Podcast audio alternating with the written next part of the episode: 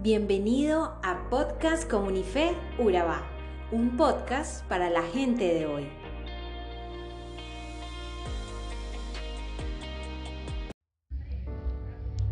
Continuamos con este emocionante libro del Éxodo. Hoy queremos animarte a que tomes un tiempo y puedas leer el capítulo 11 y 12, donde narran lo que sería la última plaga que daría comienzo a lo que hoy llaman la festividad de la Pascua. Las plagas anteriores habían traído pérdidas de las cuales Egipto podría recuperarse eventualmente, pero esta última plaga amenazaba con pérdidas irreparables.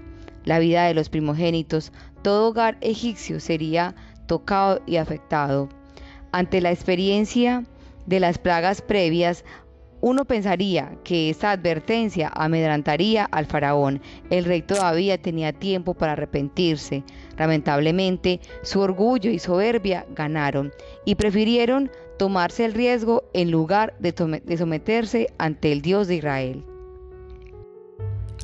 El faraón seguía sin ceder. Entonces Dios ejecuta su último gran juicio sobre todo Egipto. ¿Cuál sería ese juicio? Lo encontramos en el 11, 4, 6. ¿Qué pasaría con el pueblo de Dios? Está en 11, 7. Faltaba muy poco para el gran día de la liberación. Pero antes de que llegara esa última plaga, Dios quiso que ese día fuera muy especial. Dios quiso que fuese recordado por su pueblo. Por esa razón tendrían una gran fiesta que llamarían la Pascua. Hoy en día la Pascua es una fiesta de los judíos y ellos la celebran recordando su liberación de la esclavitud de Egipto. Fue la tradición religiosa quien sumó la idea de que no se puede comer carne roja, pero sí pescado. Los judíos se comieron un buen cordero y no fue pescado. Y si quisiéramos celebrarla tal cual como es, tendríamos que comer verduras amargas Tendríamos que comer panes sin levadura y cordero asado. Para nosotros, los creyentes en Jesús, la Pascua tiene un significado espiritual y no tiene nada que ver con comer o no comer carne. Lo menos importante es lo que vas a comer durante esos días.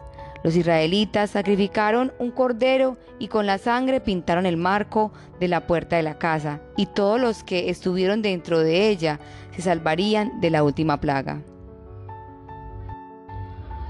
Para nosotros, el Señor Jesús representa a ese Cordero que fue sacrificado. Jesús, que fue santo, justo, sin pecado, fue a la muerte, llevando nuestras maldades, y sobre una cruz derramó su sangre para darnos vida y salvación. ¿Aún recuerdas ese día en que invitaste a Jesús a tu vida y le pediste perdón por tus pecados? ¿O tal vez todavía no lo has hecho? Desde ese mismo día, Dios te cubrió, pintó tu vida con la sangre de Jesús y quedaste libre del juicio, de la muerte eterna y del infierno ardiente. Dios no te salvó porque eres bueno, porque te portas bien y vas a la iglesia. Ninguna de esas cosas te salva. Él te salvó porque vio la sangre derramada de Jesús y esa sangre limpió tus pecados y te dio un corazón nuevo.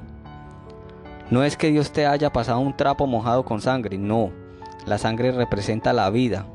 Ser limpiados con la sangre de Jesús significa que la propia vida resucitada y poderosa de Jesús borra tus pecados y entra en ti para darte vida nueva y eterna. Hoy, después de miles de años, muchas personas celebran la Pascua solamente una vez al año, pero nosotros los que creemos en Jesús debemos recordarlo y valorarlo todos los días de nuestra vida, porque soy salvo, porque soy perdonado, porque soy libre de la muerte y del infierno. Estoy limpio por la sangre de Jesús, tengo su vida en mí, soy guiado a nuevos caminos, soy alguien nuevo. Cuando Jesucristo resucitó, Él le dio a toda la humanidad la oportunidad de dejar su Egipto personal su esclavitud, todo aquello que ate su alma. Él pisoteó la muerte y al diablo en la cruz, aplastó a las tinieblas. Mediante su sacrificio, todo aquel que crea en Él puede ser liberado de toda maldad, pecado y cadena. Cuando celebramos la Santa Cena también recordamos ese gran amor. Hoy debemos comprender que la razón de la Pascua es Jesucristo y debemos celebrarle con nuestra vida, porque Él nos libró. ¿Qué tal si oramos, Dios? Creo que Jesucristo es tu Hijo, que Él pagó por mis pecados y que está vivo. Perdona nuestros pecados. Señor Jesús, lávanos con tu sangre preciosa, entra en nuestro corazón y sé el Señor de nuestra vida. Envía a nosotros tu Espíritu Santo para que nos guíe en toda verdad y justicia. Oramos en el nombre de Jesús. Amén.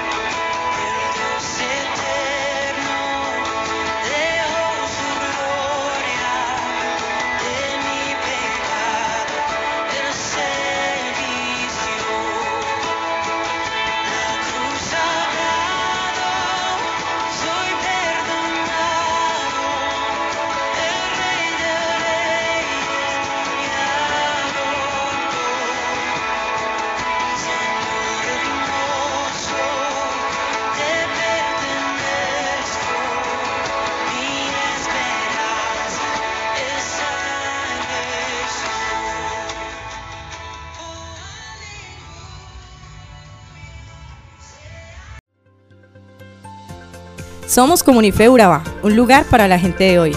Síguenos en redes sociales como Comunife Urabá y en la web www.comunifeurabá.com. Allí encontrarás todo un contenido digital reservado de parte de Dios para ti. Nuestras reuniones miércoles 7 y 30 pm, toda una experiencia de oración y domingos 9 y 30 am destacamos la importancia de Dios en nuestra vida al compartir en familia. Te esperamos.